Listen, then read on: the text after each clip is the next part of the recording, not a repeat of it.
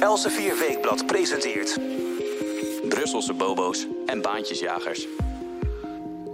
Na hoogoplopende ruzies en slopende onderhandelingen over het corona-herstelfonds is nu het zomerreces van het Europees Parlement aangebroken.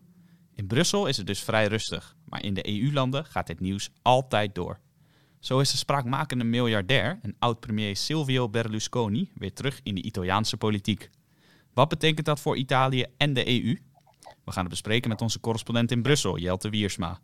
Ook hebben we het over de politieke impasse in België, waar al ruim anderhalf jaar geen meerderheidsregering kan worden gevormd. We hebben het erover in deze nieuwe aflevering van Brusselse Bobo's en Baantjesjagers. Mijn naam is Matthijs van Schie. Goed dat u luistert naar een nieuwe podcast van Els 4 Weekblad. Jelte, hartelijk welkom.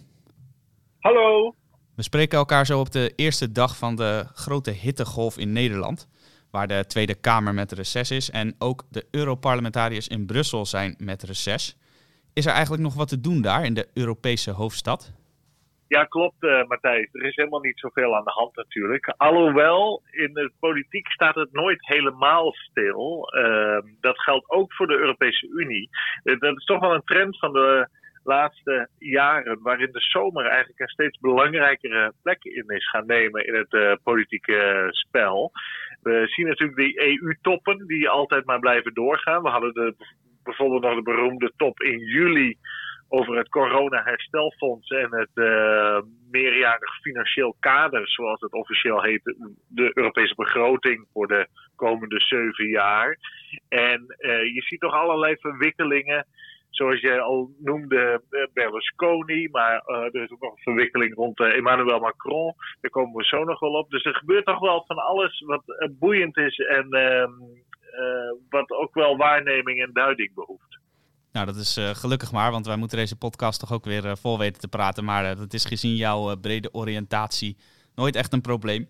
Want jij weet altijd boeiende en relevante ontwikkelingen te bespeuren eigenlijk in alle uithoeken van Europa. Zo uh, noemde je het al Silvio Berlusconi. Die is terug in de Italiaanse politiek. Natuurlijk een uh, spraakmakend figuur. Veel luisteraars zullen hem misschien nog wel kennen van alle uh, uitspattingen die hij in Italië heeft gehad de afgelopen decennia. Maar misschien goed om nog even kort terug te blikken op zijn politieke carrière. Wie is Silvio Berlusconi in het kort en waar staat hij nou vooral onbekend? Ja, Berlusconi is terug. Hè? Hij uh, is uh, sinds 1993 al een van de sterkhouders, zoals ze dat dan in België noemen, uh, in de Italiaanse politiek. Toen hij als zakenman, miljardair, onder meer in het vastgoed en in de media, met de televisiekanalen, radiostations enzovoort, de politieke arena in Italië betrad als een soort redder des vaderlands. nadat de oude partijen allemaal waren ingestort. Uh, de Christendemocraten, de Sociaaldemocraten, die uh, sinds de Tweede Wereldoorlog aan de macht waren. Wegens een uh, corruptieschandaal. Alle partijen bleken via allerlei slinkse wegen geld in de partijkas te stoppen. En daarbij geldt dat er ook allerlei banden waren met de maffia. De beroemde Italiaanse pre premier Andreotti over wie de prachtige film Il Divo is gemaakt. Um, Naast de boekentip krijgen we nu ook de filmtip. Heel goed. Ja, die komt er ook nog bij. Il Divo, ga die film bekijken. Dat is prachtig. Een hele verspilde man, deze Andreotti, die weinig zegt, maar wel twintig jaar de Italiaanse politiek domineerde.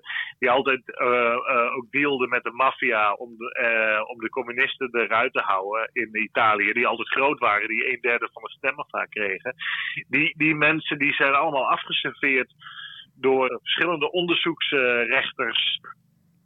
Die, uh, er is een prachtige televisieserie over gemaakt, een dramaserie door Sky, notabene Sky Italia, uh, notabene uh, is Berlusconi daar volgens mij ook bij betrokken. En dat heet 1992, 1993, 1994.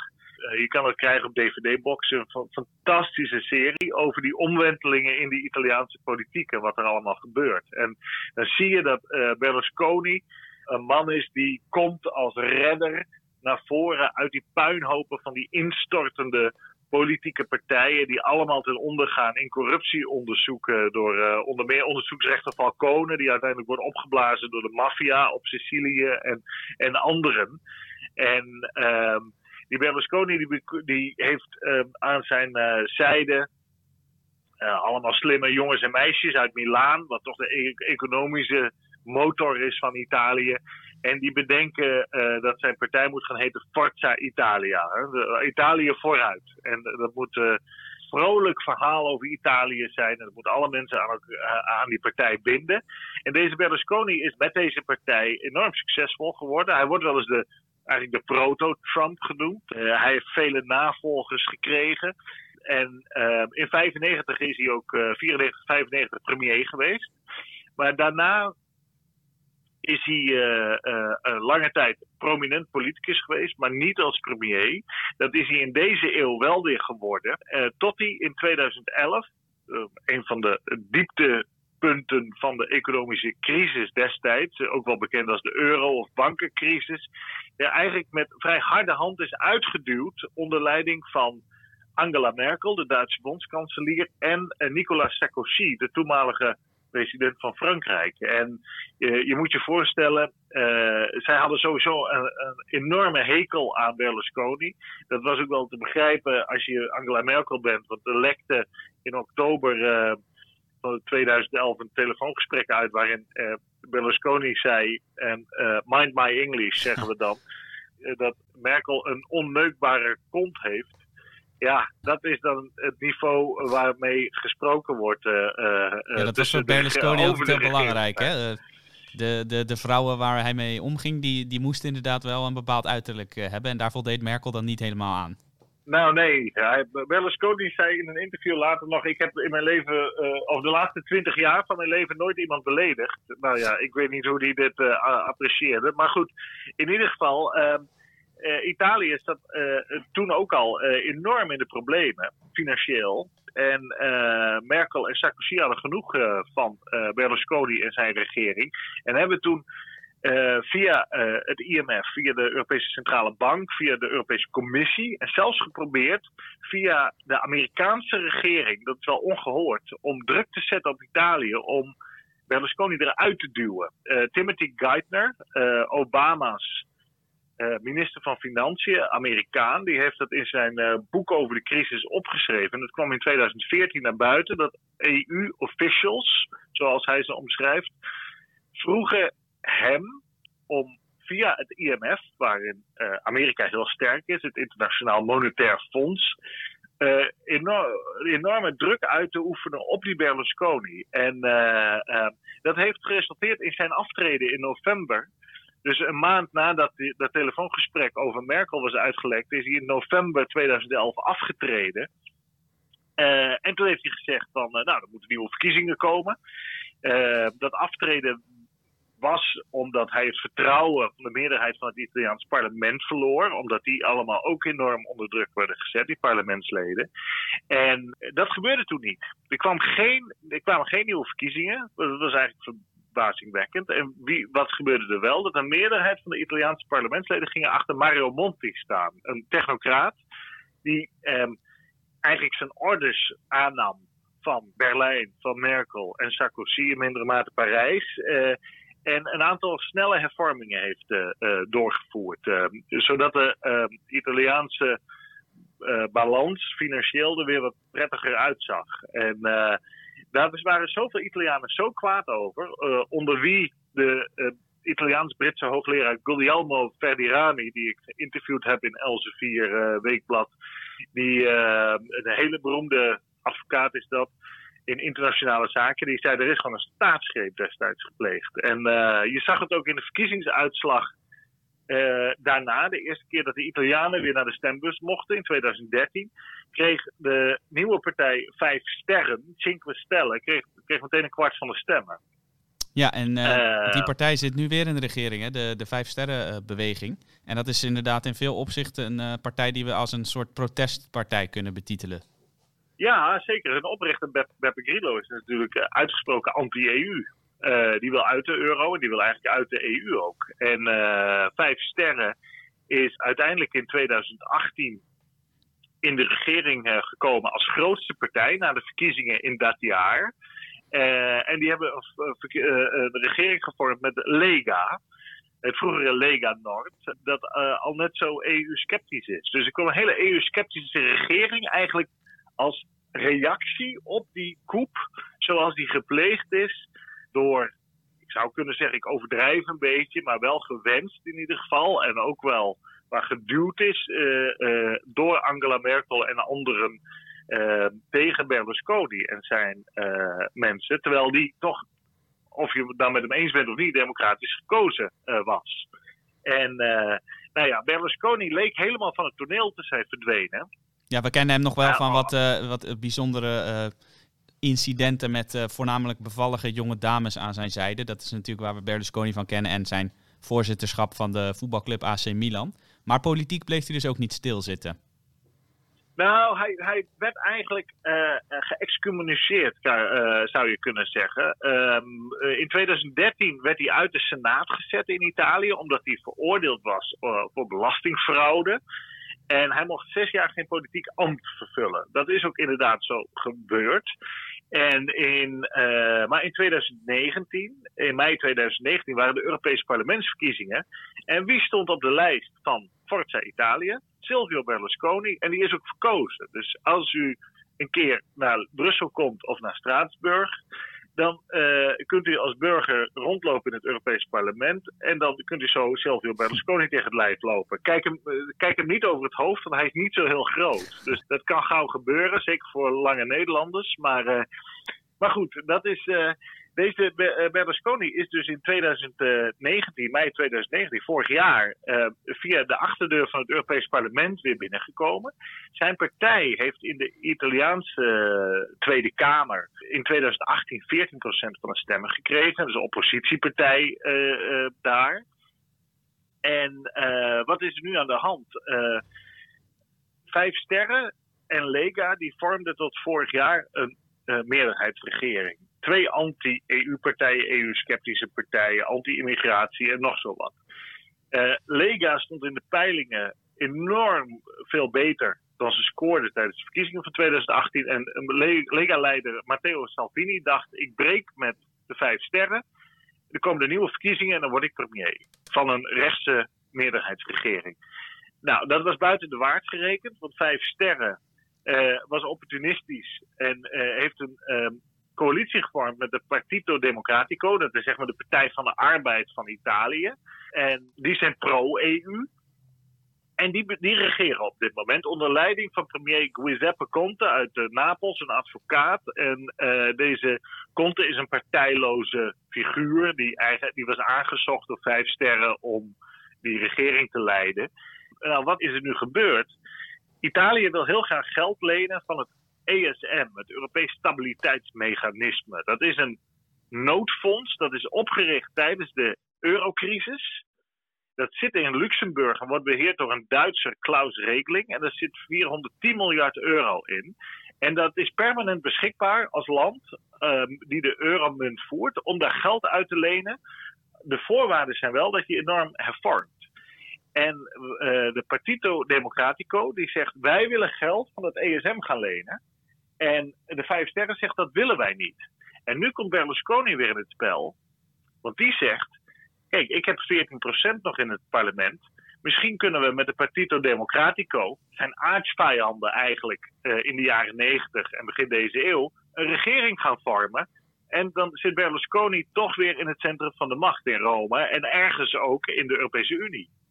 Ja, nog eventjes over de Europese Unie. Dat, uh, dat ESM noem je, waar Italië, of althans uh, sommige Italiaanse partijen graag geld uit willen lenen.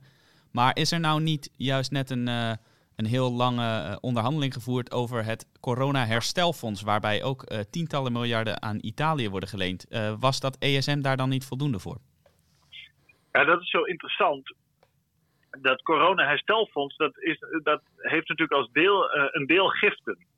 Dus uh, Italië is toegezegd dat het 209 miljard euro zou krijgen, ongeveer. En daar is 81 miljard euro giften van. Dit staat dus los van het Europees Stabiliteitsmechanisme.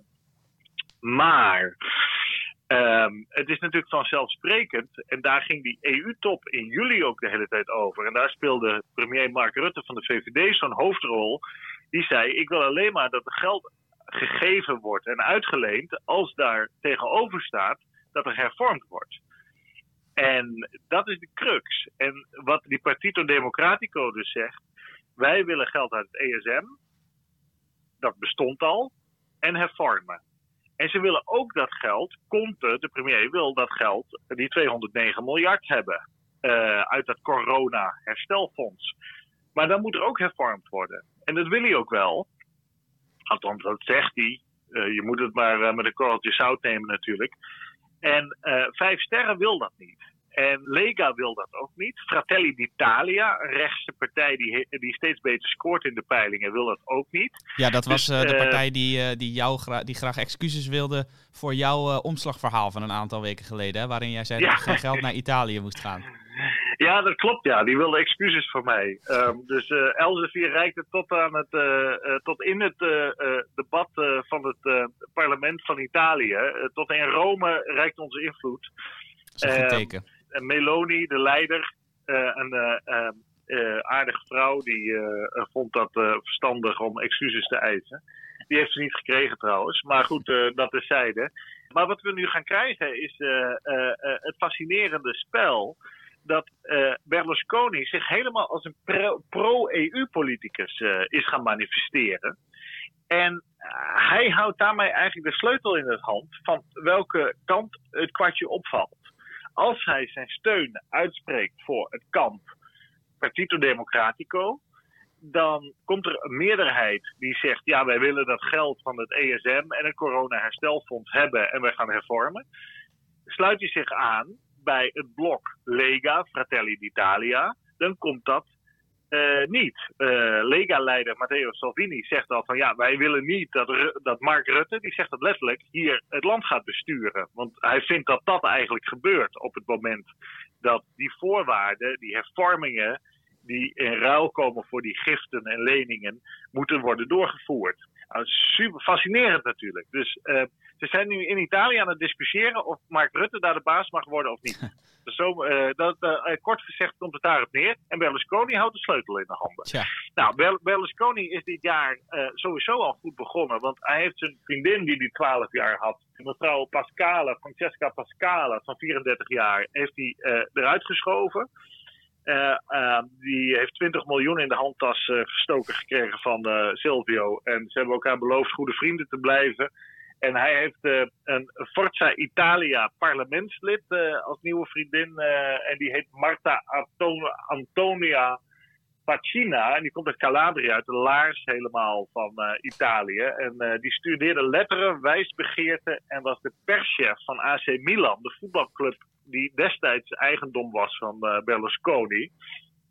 En uh, zij zit dus sinds 2018 in het Europees parlement, of in, uh, in het Italiaans parlement voor Forza Italia. Zij is 30 jaar oud. Zij is dus ietsje ja. jonger dan de vriendin die hij had. Misschien even goed te noemen hoe oud Berlusconi zelf is. Even voor de context. 83, 83 jaar. Hè? Dat, ja. dat, ja. Oh, hij is zo beroemd, dat vergat ik te, vergeten, te zeggen. 83 jaar.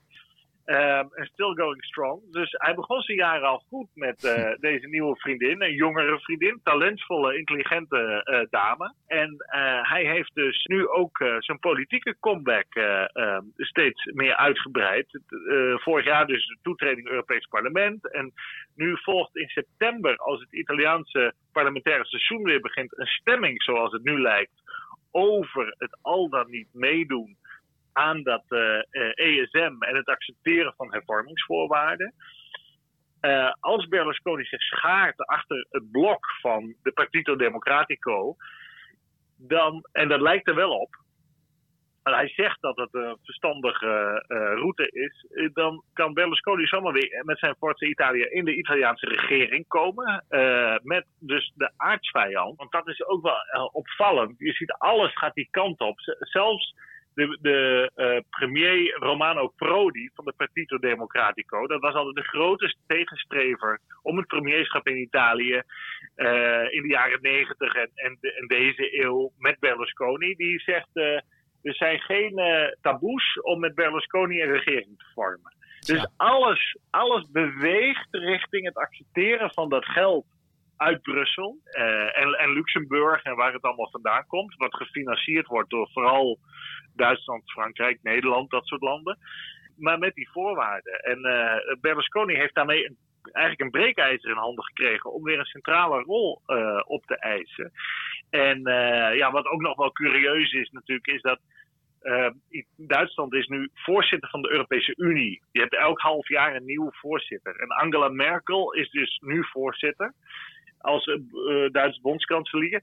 En die gaf een toespraak in het Europees Parlement begin juli. En wie zit daar in dat uh, Europees Parlement? Silvio Berlusconi. Dus uh, die, uh, nu was hij niet fysiek daarbij, want er waren wel een aantal mensen fysiek bij, maar heel veel ook niet. Die volgden het via video. Ja, en hij is natuurlijk al oud, dus die moet ook extra ja. oppassen voor corona. Ja, precies. En hij, hij heeft een groot deel van de coronatijd in uh, zijn uh, villa in, in de buurt van Nice in Frankrijk doorgebracht. wat natuurlijk vlak bij de Italiaanse grens ligt. dus maar dat is een curieuze situatie dat Merkel en Berlusconi gaan elkaar weer tegenkomen. En ja, wie weet, de, Berlusconi mag zich ook weer kandideren voor het Italiaans parlement als hij wil. Dus als er weer verkiezingen komen en hij wordt lijsttrekker, als hij daar zin in heeft, wie zal het zeggen dat hij niet opnieuw daar het premierschap trekt? En dan verandert het dus nooit wat. Dan zijn we sinds 1993 nu in 2020 beland. Angela Merkel zit er al 16 jaar.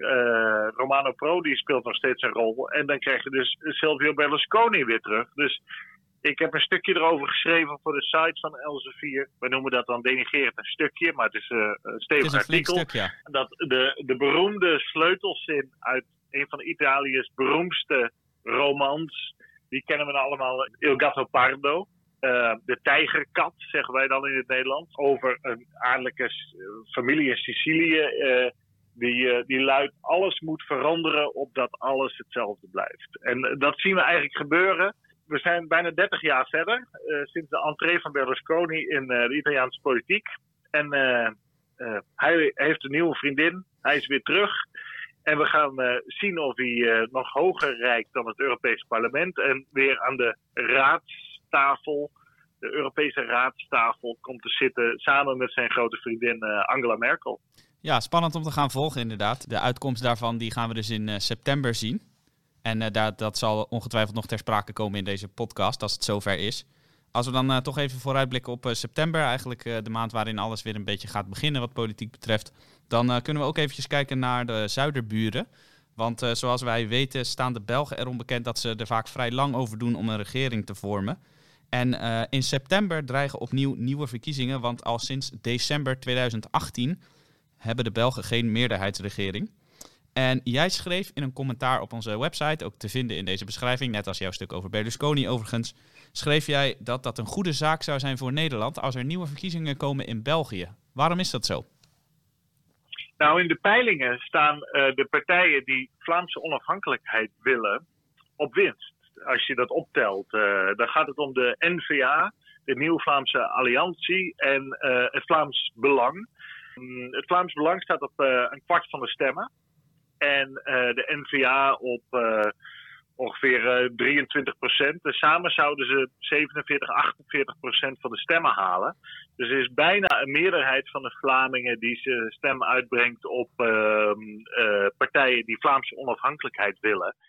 En ik denk dat dat een versterking is voor de positie van Nederland. Want je moet je voorstellen, België is in de relaties in de Europese Unie eigenlijk een vasal van Frankrijk. En um, de Vlamingen zijn het eigenlijk altijd mee, met Nederland eens. Zij zijn de meerderheid in België, de Vlamingen. En toch doet België eigenlijk altijd wat Frankrijk wil in de Europese Unie. Dus een republiek Vlaanderen zou voor Nederland een uh, aantrekkelijke positie uh, zijn. Want als je uh, een extra land hebt dat zich voegt bij de, laten we zeggen, Noord-Europese coalitie, die prudent beheer wil van de financiën, liberalisering enzovoort, dan win je daarmee en dan verzwak je Frankrijks positie, die toch meer, veel meer redeneert vanuit machtspolitiek en niet vanuit regels. Ja, dat zou dus inderdaad om strategische redenen in die EU heel belangrijk zijn voor Nederland. Dat, dat de Vlamingen uh, zich meer onafhankelijk gaan, uh, gaan bewegen. Maar zoals u weet, als u deze podcast vaker luistert, is jij bent ook altijd erg geïnteresseerd in de geschiedenis van die Europese landen. En in historisch opzicht hoort Vlaanderen eigenlijk natuurlijk ook veel meer bij Nederland dan bij het zuidelijke deel van België. En, en dat is ook een van de redenen waarom die verschillen in België altijd zo groot zijn dat ze er vaak niet uitkomen.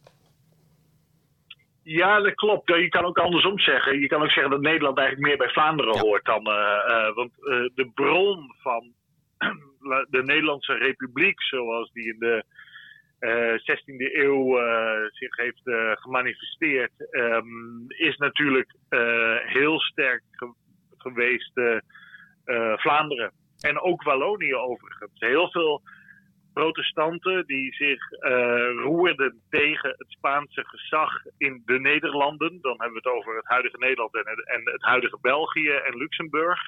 Die uh, komen uit Wallonië, uh, die komen uit Vlaanderen. En toen België uiteindelijk de zuidelijke Nederlanden zich niet heeft kunnen onttrekken na de beroemde val van Antwerpen eind 17e eeuw aan het Spaanse gezag. En eind 16e eeuw. Oh, sorry, excuus, eind 16e eeuw.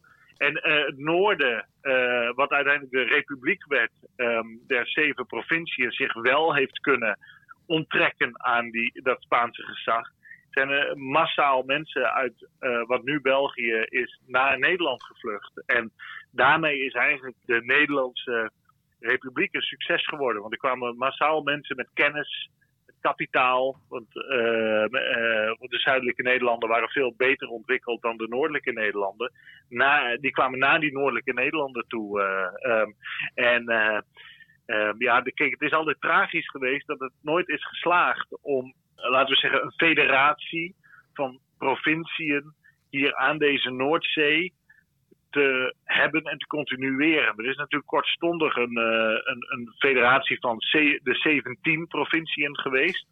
Dat uh, was inclusief uh, België, Luxemburg en het huidige Nederland. En dat is eigenlijk wat heel erg past bij de natuur natuurlijk. Van, van deze vrij, dit vrijgevochten zootje mensen dat langs die Noordzeekust uh, is gaan wonen. Vaak gevlucht vanuit andere delen van Europa. Uh, godsdienst, uh, vrijheid zochten, vrijheid van meningsuiting, vrijheid van drukpers. Elsevier komt ook voort uit die geschiedenis. dat zal niet iedereen weten, maar geschiedenis gaat waarschijnlijk terug op een Joods-Arabische familie die uiteindelijk uit Spanje, Portugal via Noord-Afrika is gevlucht naar Leuven in Vlaanderen en uiteindelijk naar Leiden toen uh, dus de val van Antwerpen daar was. Uh, Kijk aan, pikken we ook nog wat van de geschiedenis van, van Elsevier mee. Dat overigens 75 ja, jaar ja, bestaat dit jaar. En ja, de tragiek is dat, dat, dat België is door de Spanjaarden en uiteindelijk de Oostenrijkse tak van de Habsburgers altijd gedomineerd. En na de val van Napoleon is in, in 1815 is, is België samengevoegd met eh, de, de restanten van de republiek. En uh, is een, uh, het, het, Koninkrijk der Verenigde Nederlanden opgericht. En dat is um, na 15 jaar in 1830 uh, um, opgebroken. en dat vond vooral aangejaagd door de Fransen. Er is een geweldig boek. Het heet Talleyrand in Londen. Lees dat boek de graaf Maurice Talleyrand, de beroemde diplomaat en ook minister van Buitenlandse Zaken, die diende onder Napoleon, onder verschillende uh, Franse koningen. Die wist de Engelsen zo te, uh, te verleiden dat ze uiteindelijk toestonden dat België een neutrale staat werd en losgebroken werd van de noordelijke Nederlanden. En uh, daarmee uh, was op een, opnieuw die eenheid van die lage landen, die eigenlijk cultureel en qua taal heel logisch is, qua mentaliteit, gericht op handel. We spreken Nederlands allemaal in alle onze varianten. is dat opgebroken en dat is altijd een verzwakking geweest van de positie van Nederland uh, en de lage landen, zeker Vlaanderen, het, het, Vlaamse, de Vlaamse meerderheid in België, wiens stemmen altijd minder krachtig zijn geweest dan ze uh, eigenlijk behoren te zijn als je kijkt naar de economische output en de, en de bevolkingsomvang. En dus Vlaamse onafhankelijkheid zou in mijn optiek in die zin aantrekkelijk kunnen zijn voor Nederland. Dat zeg ik niet hereniging, hè? Dat, uh, dat, dat zie ik niet gebeuren. maar maar een Republiek Vlaanderen is uh, denk ik een goede partner voor Nederland op het EU-toneel. Ja, als we, interessant is dat inderdaad. We zullen zien of dat uh, gaat gebeuren als die partijen er weer niet uitkomen. Dat, of de Vlaamse partijen dan nog sterker, zullen, nog groter zullen worden. Dan wil ik nog even terug naar de overheersing eigenlijk van de Vlamingen door de Franstalige Belgen. En jij geeft in jouw commentaar een, een illustratief voorbeeld daarvan, wat ook inderdaad Nederlands belang heeft geschaad. Namelijk de Hanseliga, het losse verband van landen die langs de Noordzee liggen. En die eigenlijk veel meer van de, van de liberale snit zijn. En jij beschrijft daar eigenlijk hoe Nederland en een deel van België daar hetzelfde over dachten, maar door Franstalig België een beetje werden gedwarsboomd, hè? Ja, de regering die gevallen is in december 2018 bestond uit de NVA als grootste partij van Vlaanderen en België. En uit de Vlaamse partijen CD&V, de Christen-Democraten, Open VLD, de Liberalen. En de Franstalige partij MR, dat zijn linksliberalen. En uh, Johan van Overtveld uh, was minister van Financiën, eh, van Overtveld was hoofdredacteur van collega-bladen van Elsevier in Vlaanderen. En schreef het boek, een boek over de euro, waarin hij eigenlijk zegt: ja, die euro is één grote mislukking. En we moeten er eigenlijk maar mee ophouden. En deze man werd dus minister van Financiën en kwam dus ook aan tafel te zitten in de Eurogroep. Het overlegplatform van de ministers van Financiën van de Eurolanden. En Van Overtveld, ja, die wilde eigenlijk uh, met zijn club wel zich aansluiten bij de Hanse Die is opgezet door Wopke Hoekstra, de Nederlandse minister van Financiën, CDA.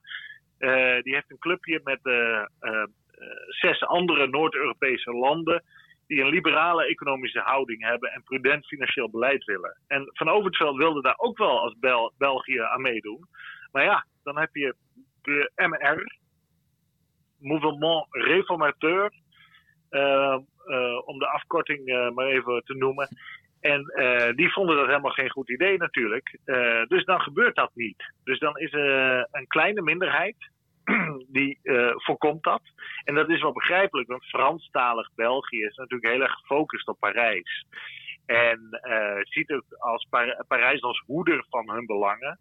En dat is toch wel tragisch, want die 6,5, 7 miljoen Vlamingen, die van de 11,5 miljoen Belgen dus een grote meerderheid uitmaken, die staan daarmee in hun opvattingen buitenspel. En um, ja, Van Overtveld was daar wel teleurgesteld over. Uh, en uh, begrijpelijkerwijs is hij ook natuurlijk da daardoor, daar, mede da daarom, doordat ze ervaring lid van die NVA, die uiteindelijk een Vlaamse onafhankelijkheid wil.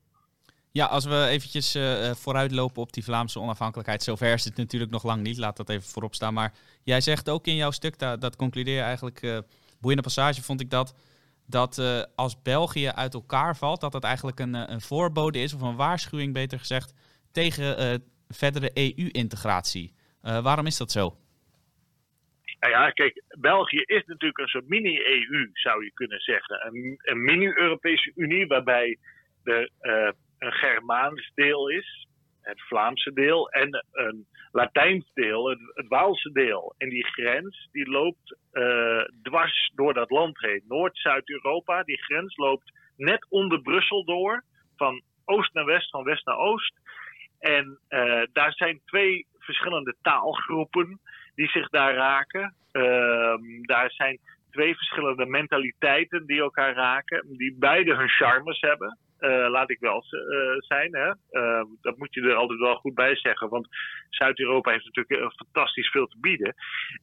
dus die, die, en die zijn nu al 200 jaar als onafhankelijk land bij elkaar. nou, echt lekker loopt dat niet. En als je preciezer kijkt, zou je ook nog kunnen zeggen. Ze zijn eigenlijk al veel langer bij elkaar natuurlijk. Want de 200 jaar daarvoor voor die kortstondige 15 jaar dat ze verenigd waren met de noordelijke Nederlanden, het huidige Nederland, uh, waren ze ook al één, uh, als eenheid bestuurd. Dus die zijn al 400 jaar samen. En echt lekker loopt dat niet. Uh, en als mensen mogen stemmen, ja, dan neigen ze meer naar confederalisme of federalisme of, of afscheiding of onafhankelijkheid, of je kan een heel aantal verschillende varianten bedenken. die in ieder geval is dat waar voor Vlaanderen, waar de transfers van geld naar uh, het Franstalige deel van het land toch uh, schrikbarend hoog zijn. Die worden geschat op uh, 7 tot 20 miljard euro per jaar. Vlaanderen is welvarender, liberaler, economisch veel actiever. De mensen hebben veel meer bedrijven ook. Arbeidsparticipatie ligt veel hoger. en er is natuurlijk het trauma van Brussel. Kijk, Brussel was altijd de hoofdstad van Brabant. En Brabant is de kern, zou je misschien wel kunnen zeggen, van de Nederlanden. Uh, het Nederlands dat wij spreken wordt vaak het Hollands genoemd, maar dat is het niet. Het is eigenlijk Brabants. Dat is uiteindelijk in Holland beland. Wij spreken eigenlijk de Brabantse variant met z'n allen van het Nederlands. En ja, die, die stad Brussel is natuurlijk onder. Waar, tot na de Tweede Wereldoorlog meer dan 50% van de mensen nog Nederlands sprak, uh, is onder Franstalige dwang helemaal verfranst. En ja, dat is natuurlijk een tragisch verlies. Die stad die hoort bij de noordelijke Nederlanden. Die hoort niet bij, bij uh, de Franstalige wereld. Dat is voor de Belgen, voor, of uh, voor de Vlamingen, of veel Vlamingen ook wel een klein trauma. Dat het Br Brussel verloren is gegaan. Dus al die dingen maken dat zij zoiets hebben, uh, of dat velen in Vlaanderen, lang niet iedereen. Hè? Er zijn velen ook die graag willen dat België blijft. maar ve velen een afkeer hebben van de situatie zoals die althans nu bestaat, met geldtransfers enzovoort enzovoort. Ja, en de Europese Unie gaat natuurlijk de kant op waarop België een aantal jaren geleden was, dat het verder geïntegreerd is. En uh, waar België disintegreert, integreert de Europese Unie. En als je kijkt naar België, moet je je afvragen: wordt dat gedragen door de mensen? Is dat verstandig? En daar heb ik grote vraagtekens bij. Ja, dat is een boeiende parallel inderdaad met de EU als geheel. We gaan om te beginnen maar eens in september kijken inderdaad of de Belgen eruit zijn wat betreft formatie en zo niet, of er dan nieuwe verkiezingen gaan komen. Oké Jatte, laten we tot slot nog eventjes gaan naar het grote nieuws eigenlijk van de afgelopen week. Daar kunnen we niet omheen. De gigantische explosie in uh, Beirut, de hoofdstad van Libanon, waar uh, heel veel slachtoffers zijn gevallen, veel mensen dakloos zijn geraakt. Enorm tragische gebeurtenis. En dat wordt ook vanuit andere landen met veel aandacht gevolgd. En zoals het een goed Frans president betaamt, is Emmanuel Macron al direct naar Beirut gegaan. En die wil daar de boel eens even in goede banen gaan leiden. Wat, uh, wat heeft hij daar precies voor ogen?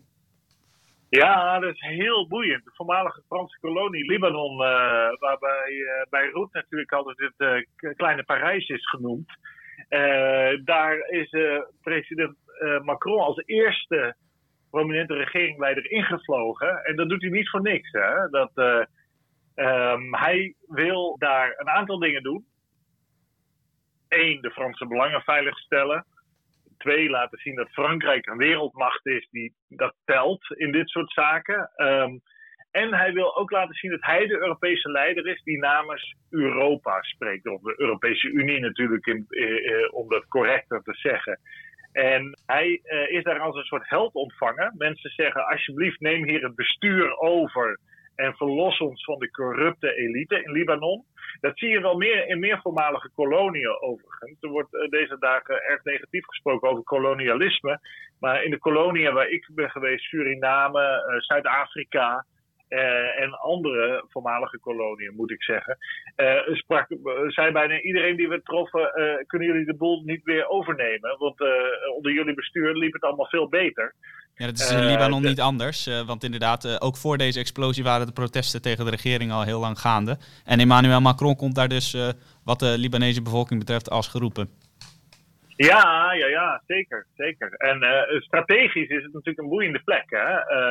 Kijk, je ziet, omdat het natuurlijk aan de Middellandse Zee is, het is de toegangspoort uh, tot dat Midden-Oosten. Je ziet dat bijvoorbeeld uh, in Syrië, dat heeft ten noorden van Libanon een kleine uitgang naar de Middellandse Zee. Daar hebben de Russen uh, een basis van Assad gekregen. Dus er zijn allerlei strategische oriëntaties daar. En de Britten hebben natuurlijk op het Verenigd Koninkrijk op Cyprus een militaire basis. Dat weet ook niet iedereen, maar dat is een belangrijke militaire basis voor de Britten in, in die oostelijke Middellandse Zee en voor operaties in het Midden-Oosten. En uh, Frankrijk zit natuurlijk ook te kijken van wat kunnen wij daar misschien doen? valt er voor ons bijvoorbeeld een voordeel te halen dat als wij ons opwerpen als de grote redders van Libanon. En dat wij ook EU-geld daar naartoe gaan pompen. Want dat wil Frankrijk altijd. Hij wil laten zien, uh, wij zijn het grote land. En ze proberen anderen in, de, in Europa, EU, dat te laten betalen. Het zou me niet verbazen als Frankrijk daar een strategische militaire positie zou willen hebben op termijn. Uh, dus zo moet je ook een beetje denken. Uh, Zo'n man zoals Macron gaat nooit zonder agenda op pad. Geen, niet puur medelijden en goede tierenheid die hij daar tentoon komt spreiden. Altruïsme, daarmee word je geen president of premier. Hè? Dus dat zijn spijkerharde jongens opportunisten grijpen de kansen die, die zich aandienen om zich te profileren, om macht te vergroten of te verwerven. En dat zien we hier ook. En ik ben heel benieuwd hoe dit uh, gaat uh, uh, aflopen. Want het zou me niet verbazen als er gauw een soort EU-donortop georganiseerd zal worden. en dat Frankrijk dan de megafoon zal zijn voor heel veel geld naar Libanon. En dat dat de invloed van Frankrijk en misschien wel de Europese Unie in bredere zin, maar zeker van Frankrijk, daar uh, enorm zal vergroten. En je kan daar negatief over doen natuurlijk, maar misschien is het wel positief. Hè? Je moet je ook een beetje voorstellen dat de Europese Unie is een soort imperium. En zo denken de Nederlanders helemaal niet, zo denken de Fransen wel. En dat is eigenlijk de juiste manier om ernaar te kijken. En zo'n imperium wordt altijd uitgedaagd door andere imperia. En als een land in de problemen zit, dan zie je, zie altijd dat imperia proberen zo'n land aan zijn, aan zijn of haar, kant uh, te krijgen. Dat zie je met China probeert dat. Amerika probeert dat ook. Als een land uh, financiële problemen heeft, dan is het de hulp ja, genereus. Amerika zeker, is altijd heel genereus. Europa ook vaak heel genereus. Maar er, uh, moet, er moet wel iets in ruil voor terugkomen. Macron zegt dat ook. Ik wil wel allemaal geld geven en zo, maar er moet wel iets in, voor terugkomen. Hervormingen, de politieke klasse, schoonvegen en zo. Dus eigenlijk wat Rutte tegen ja. de Italianen zei bij de EU-top en hij Macron tegenover zich vond, zegt Macron nu tegen Libanon. nou, zo, zo, is de cirkel weer rond. Zijn. Ja, natuurlijk, natuurlijk. Maar politici zijn heel rechtlijnig natuurlijk uh, en heel principieel, zoals wij weten. En dat zeg ik ironisch. Ja. Maar dat is fascinerend. En, maar ja, het is natuurlijk beter als uh, Libanon deel zou zijn. Uh, of een proxy wordt dat ook wel genoemd. Of, een, of in ieder geval een basis of een hub. Maar in het Europese kamp zou zitten. Dan uh, dat Chinezen daar van de ellende gebruik maken. Om dat land in hun kamp op te pikken. Ja, of de Russen die inderdaad, zoals je zei, in Syrië zitten. Dat moeten we ook Precies.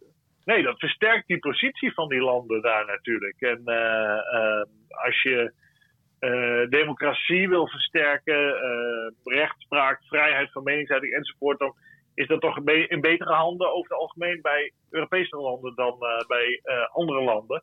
En daar is natuurlijk ook nog Israël. Israël die maakt zich erg zorgen altijd over de invloed van Iran. Want de Hezbollah is heel sterk daar. En Hezbollah is natuurlijk de militie die gefinancierd wordt en bewapend door Iran, die in uh, uh, Libanon heel veel invloed heeft. Uh, Libanon is half islamitisch, Shiïtisch voornamelijk, en Iran is ook Shiïtisch natuurlijk, en half christelijk. Dus ja, als Iran zich ten noorden van Israël nestelt, dan zullen de Israëli's daar ook niet heel blij mee zijn. Dus en de Israëliën en de Fransen, die hebben altijd wel een understanding. Die, die schelden wel op elkaar. Maar die hebben beide een hardheid in opereren, waarbij tegenstanders ook gewoon fysiek uit de weg worden geruimd. De Fransen liquideren ook, de Franse geheime dienst en zo, die liquideren mensen. Dat doet de Nederlandse geheime dienst bijvoorbeeld niet. De Israëli's doen dat ook. Die hardheid, de staat die moet overleven ten koste van alles, dat, dat zit heel sterk in die uh, uh, beide landen, Israël en Frankrijk. Dus die herkennen elkaar daar ook wel in. Dus heel spannend hoe dit zich gaat uh, voortzetten. Het is een groot drama voor de mensen daar natuurlijk. Maar het kan paradoxaal gezien wel eens een blessing in disguise zijn. Omdat ehm, de heer een herstart eigenlijk ehm, vermoed kan worden, mogelijkerwijs, van Libanon onder uh, betere leiding dan ze nu hebben. Maar goed, dat moet zich nog effectueren. Dat is niks zeker. Vooralsnog staat vast dat het een dramatisch evenement is. Ja, dat bovenal inderdaad. Maar inderdaad, zoals jij het terecht zegt, wie weet schuilt er inderdaad wel een blessing in disguise in. Ik weet even geen goede Nederlandse vertaling voor. in het Franse, de Franse invloed in Libanon. We gaan het allemaal zien, we gaan het allemaal volgen. Jatte, we zijn aan het einde gekomen van deze podcast. We hebben ontzettend veel behandeld. Het was een heel informatiedichte podcast. Want we zijn eventjes in vogelvlucht door de afgelopen twintig jaar in Italië heen gegaan. En de, de opkomst van, en terugkeer van Berlusconi.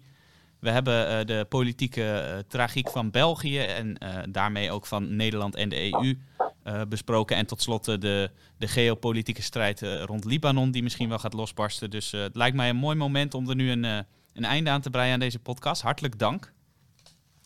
Graag gedaan. En uh, ik hoop uh, dat de luisteraars er weer van genoten hebben.